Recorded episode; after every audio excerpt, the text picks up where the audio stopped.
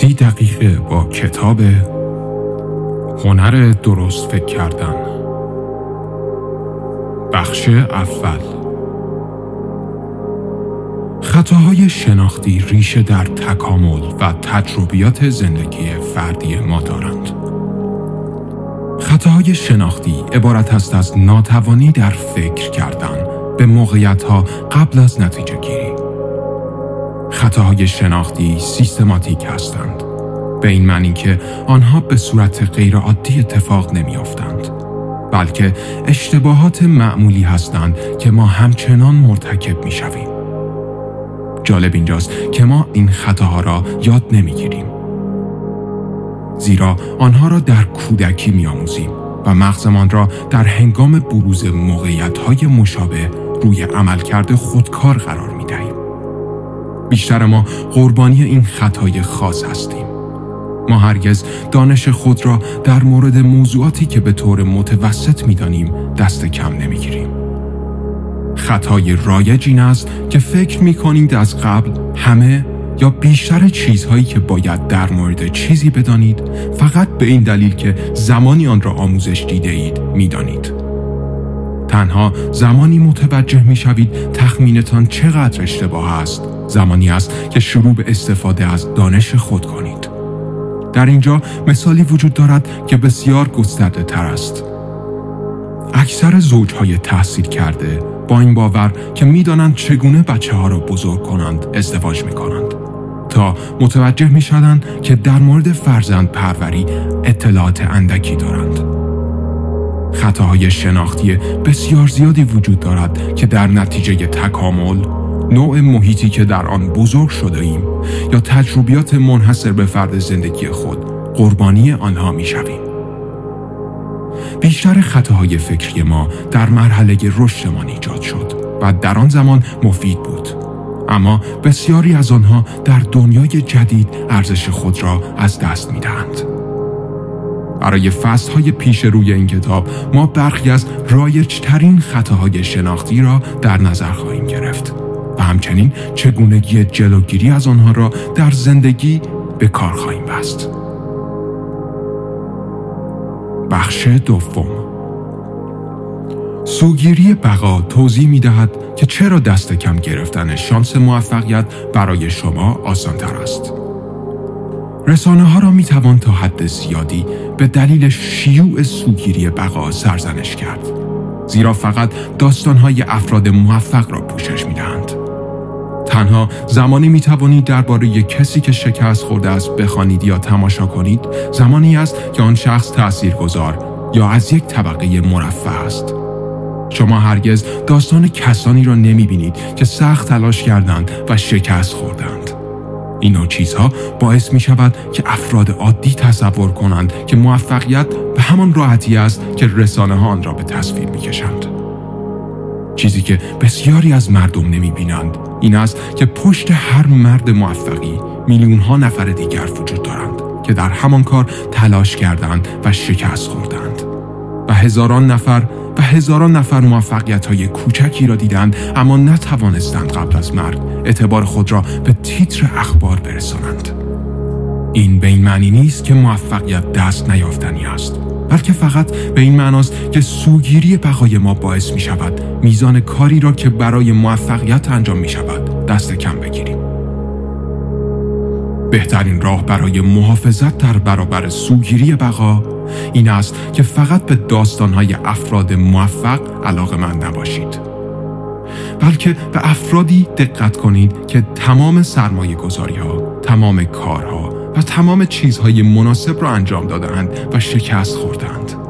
شما از مطالعه زندگی آنها یاد خواهید گرفت و مهمتر از همه از تعصب خودداری خواهید کرد. آیا می دانستید؟ این واقعیت که شما با پیروی از مجموعی از روش ها موفق شدید به این معنی نیست که راز موفقیت را پیدا کرده اید. خیلی وقتا فقط شانس آورده اید. فقط زمانی آن را یک اسب بنامید که دیگران بتوانند آن را تکرار کنند و همان نتیجه را بگیرند. بخش سوم اثبات اجتماعی لزوما درست نیست حفاری کنید. همه ما یک تعصب طبیعی برای دنبال کردن جمعیت داریم. و این به این دلیل است که اعداد منبع بزرگی از اعتبار برای ما هستند. اگر تعداد زیادی از مردم یک محصول خاص را بخرند طبیعتا معتقدیم که محصول باید خوب باشد. در غیر این صورت بسیار از مردم آن را نمی‌خرند. بازاریابان به خوبی از این سوگیری روانی آگاه هستند و از آن برای فروش تجارت خود استفاده می کنند. رهبران نیز از آن بهره می‌برند تا مردم را وادار به پیروی از اهداف عالی خود کنند. در واقع اعداد اغلب ما را به حقیقت نشان می‌دهند. اما چند استثنا وجود دارد و باید مراقب باشید که در آنها اشتباه نکنید. اگر پنجاه میلیون نفر حرف احمقانه بزنند باز هم احمقانه است. اثبات اجتماعی قرنها پیش مفید بود. زمانی که انسان عمدتا شکارچی گرد آورنده بود. در آن روزها تنها منبع قابل اعتماد اطلاعات و حفاظت هموطنان شما بودند. اگر گروهی سفر می کردید و ده نفری که در جلوی شما بودند پای خود را بر و از خطر احتمالی شروع به دویدن می کردند. احمقانه خواهد بود که آنجا بهستید و ببینید که آیا خطر واقعی است یا خیر. عاقلانه ترین کار این بود که اسب خود را بچرخانید و با آنها فرار کنید. شیوه زندگی اجداد ما چنین بود و آن قرایز نیز به ما رسیده است. اما آنها به اندازه گذشته مفید نیستند. بنابراین باید قبل از دنبال کردن جمعیت وقت بگذارید و خودتان مسائل را بررسی کنید. به جای اینکه به خود اجازه دهید تحت تاثیر جمعیت یا محبوبیت یک چیز قرار بگیرید همیشه خودتان آن چیز را ارزیابی کنید. بخش چهارم. یاد بگیرید زمانی که بهترین تلاشتان را کرده اید فقط رها کنید. آیا کسی را می شناسید که با وجود اینکه بارها و بارها آسیب دیده است همچنان به یک رابطه عاشقانه پایبند باشد؟ اگر به اطراف خود نگاه کنید همچنین کسانی را خواهید یافت زیرا یک پدیده رایج است. وقتی از چنین افرادی می‌پرسید که چرا هنوز رابطه را حفظ می‌کنی به شما می‌گویند که سرمایه گذاری زیادی کردند. و نمی توانند از آن عقب نشینی کنند. این خطای تفکر به عنوان مغالطه هزینه غرق شده شناخته می شود. یک خطای فکری که باعث می شود به دلیل منابع سرمایه گذاری قبلی کار اشتباه را ادامه دهیم. غریزه هزینه غرق شده فقط در مورد روابط صدق نمی کند بلکه در همه زمینه های زندگی ما رخ می دهد. اگر برای تماشای یک فیلم 20 دقیقه از فیلم را در سینما ببینید و دوست نداشته باشید. اما به دلیل پولی که قبلا خرج کرده اید نمی‌خواهید سینما را ترک کنید. این اشتباه غریزه هزینه های غرق شده است. شما می‌دانید که در اشتباه هزینه غرق شده اید. زمانی که به دلیل نیاز به حفظ ثبات صرفاً به این دلیل که زمان، انرژی یا پول زیادی سرمایه گذاری کرده اید. به آن سمت هدایت می شوید. برای جلوگیری از این اشتباه فکری همیشه به آینده تلاشی که در آن سرمایه گذاری کرده ای نگاه کنید. به نظر شما آیا سهام افزایش می‌یابد؟ آیا تماشای آن فیلم اطلاف وقت ارزشمندی است که می توانستید برای انجام کار مفیدتری استفاده کنید؟ همیشه آنچه که آینده در انتظار شماست بسنجید. و تصمیم خود را بر اساس مزایا و زیانهای آینده به جای سرمایه گذاری های گذشته در نظر بگیرید. بخش پنجم زمانی که می خواهید تصمیمی بگیرید آنچه را که می خواهید بنویسید و به آن پایبند باشید. وقتی گزینه های زیادی وجود دارد تصمیم گیری دشوار می شود. داشتن گزینه هایی برای انتخاب خوب است اما محدودیتی وجود دارد و زمانی که از آن حد فراتر رفت در تلاش برای انتخاب به مشکل مواجه خواهید شد این از نظر فنی به عنوان پارادوکس انتخاب شناخته می شود. شما آنقدر رشد کرده اید و پیشرفت کرده اید که به سختی می توانید چیزی را پیدا کنید که گزینه های ثانویه و سالسی برای آن وجود نداشته باشد. انواع مختلفی از محصولات، مشاغل، مدارس و شرکای بالقوه بسیاری وجود دارد که باید یکی از آنها را انتخاب کنید. انتخاب بهترین گزینه برای شما همیشه دشوار است باز هم احتمالا بعد از تصمیم گیری احساس نارضایتی خواهید کرد. زیرا ممکن است احساس کنید گزینه درستی را انتخاب نکرده اید. برای جلوگیری از این امر قبل از شروع به بررسی گزینه های موجود باید اهداف خود را مستند کنید. وقتی اهداف شما مستند نیست یا اگر مطمئن نیستید که به آنها پایبند هستید احتمالا به سراغ چیزی می روید که بعدا آرزو می کنید ای کاش انتخاب نمی کردید. داشتن یک لیست ترجیحی به شما کمک می کند تا تصمیمات بهتری بگیرید. حتی پس از تهیه فهرست اولویت ها و پایبند ماندن به آن پس از تصمیم گیری باید مراقب باشید که دچار سوگیری نتیجه نشوید. خطای فکری دیگری که تمایل دارد نتیجه یک تصمیم را قضاوت کند تا خود فرایند تصمیم.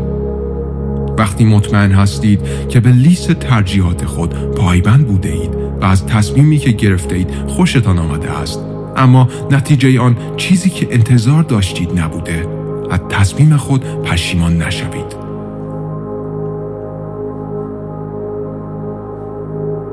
بخش ششم از انجام بازی سرزنش خودداری کنید. مسئولیت آنچه برای شما اتفاق میافتد را بپذیرید. وقتی در هر کاری موفق می‌شویم دوست داریم تمام اعتبار را برای خود برداریم. حتی زمانی که اغلب تنها کسانی نیستیم که مستقیما در موفقیت نقش داشتند.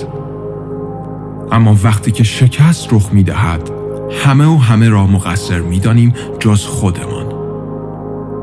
اگر گزارش های تجاری سالانه را بخوانید این تعصب را در نظرات رهبران کسب و کار خواهید دید. وقتی شرکت عملکرد ای دارد مدیرعامل آن را به تمام ویژگی های خوب خود نسبت می‌دهد. برخی از رهبران به اندازه کافی ملایم هستند که به تیم خود اعتباری برای موفقیت بدهند. اما اکثر مردم تمام افتخار را برای خود برمیدارند با این حال وقتی شرکت شکست می‌خورد ممکن است رهبرانی را ببینید که دولت اقتصاد و یا برخی عوامل خارجی دیگر را مقصر می داند. دیدن کسی که شکست را پذیرفته است سخت است. همه ما این ویژگی را داریم. در دبیرستان زمانی که درسی را قبول می شدید بر شانه خود دست می زدید. اما وقتی شکست می خوردید معلم یا آن درس را مقصر می دانستید. این مورد به عنوان سوگیری در خدمت شما شناخته می شود. از کجا آمده است ما دقیقا مطمئن نیستیم اما مطالعات نشان می دهد که این از تمایل ما به داشتن احساس خوب نسبت به خود ناشی می شود اعتراف به اشتباهاتتان در هنگام خرابکاری به بلوغ ذهنی نیاز دارد بیشتر مردم ترجیح می دهند چیز یا کس دیگری را مقصر بدانند در روابط صمیمانه تعصب خودخواهانه می تواند رابطه شما را از بین ببرد. به ندرت کسی اعتراف می کند که سهم بزرگی از مشکلات بر گردن اوست. این مورد می تواند باعث شود که شما از شریک زندگی خود قدردانی نکنید که می تواند منجر به مشکلات عاطفی در رابطه شود. بهترین راه برای جلوگیری از سوگیری خودخواهانه این است که از دوستان صادق خود یا حتی دشمنانتان بخواهید که به طور عینی به شما بگویند که نقاط ضعف و قوت شما چیست با آنها بحث نکنید برای مشاهده مواردی که نقاط ضعف شما هستند کمی زمان بگذارید و اقداماتی را برای تغییر انجام دهید. بخش هفتم. غلبه بر تعصب عمل. یاد بگیرید که صبر کنید. آیا تا به حال در موقعیتی قرار گرفته اید که بخواهید اقدامی انجام دهید؟ اما چیزی شما را به تعویق اندازد و بعدا متوجه شوید که عدم اقدام بهترین پاسخ برای آن موقعیت بوده. ما یک سوگیری طبیعی برای عمل داریم. اگر چیز جدید یا غیرعادی در حال رخ دادن باشد و ما ندانیم چه کنیم همچنان احساس می کنیم که بمانیم و کاری انجام ندهیم. سوگیری عمل اغلب محصول بی تجربه است. بنابراین برای غلبه بر آن باید از خرد افراد با تجربه تر استفاده کنید. به عنوان مثال در یک محیط تجاری اگر اخیرا به یک موقعیت بالاتر ارتقا یافته اید و با مشکل جدیدی روبرو شده اید که قبلا هرگز با آن مواجه نشده اید تمایل طبیعی این است که در مورد مشکل فکر کنید و در اسرع وقت اقدام وقتی که اوضاع بدتر می شود شما به ندرت می خواهید منتظر بمانید تا وضعیت را عمیقتر مطالعه کنید یا از افراد با تجربه در شرکت کمک بگیرید. شما نمی‌خواهید صبر کنید زیرا میترسید که ممکن باشد چیزهایی از کنترل شما خارج شود. اما حقیقت این است که عجله برای اقدام. در زمانی که تازه وارد این موقعیت شده اید می‌تواند فاجعه آمیز باشد. بهترین گزینه این است که ابتدا آرام شوید و وضعیت را ارزیابی کنید. و اگر نمی‌خواهید آن کار را انجام دهید می توانید با افراد با تجربه تماس بگیرید که احتمالا بارها و بارها شاهد وقوع موقعیت های مشابه بودند.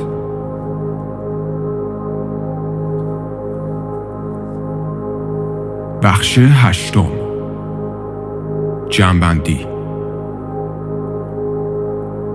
خطاهای فکری نتیجه تمایلات تکاملی ما و یا تجربیات زندگی خودمان هستند. شما باید یاد بگیرید که از آنها دوری کنید. عواقب یک خطای فکری می تواند از خفیف تا فاجعه بار باشد و این دلیلی است که باید از آنها اجتناب کنید. اولین قدم آگاهی است. فقط دانستن خطاهای شناختی و تمایل طبیعی شما برای قربانی شدن به آنها شما را از غرق شدن در ناآگاهی باز می دارد. خطاهای شناختی بیان شده همه چیز نیستند اما عمده ترین خطاهایی هستند که مردم بدون اینکه بدانند قربانی آن می شوند. ما مطمئنا همه چیزهایی که باعث موفقیت یا خوشحالی و یا رضایت ما می شوند را نمی‌دانیم. زیرا این چیزها از فردی به فردی دیگر متفاوت است. اما ما چیزهایی را می‌دانیم که ما را از موفقیت، شادی و رضایت باز می دارد.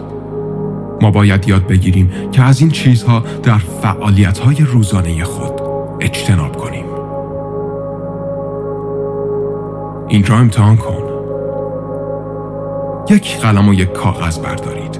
و همه چیزهایی که فکر می کنید شما را ناموفق و ناراضی می کند بنویسید. سپس خود را متعهد کنید تا جایی که می توانید از آنها دوری کنید.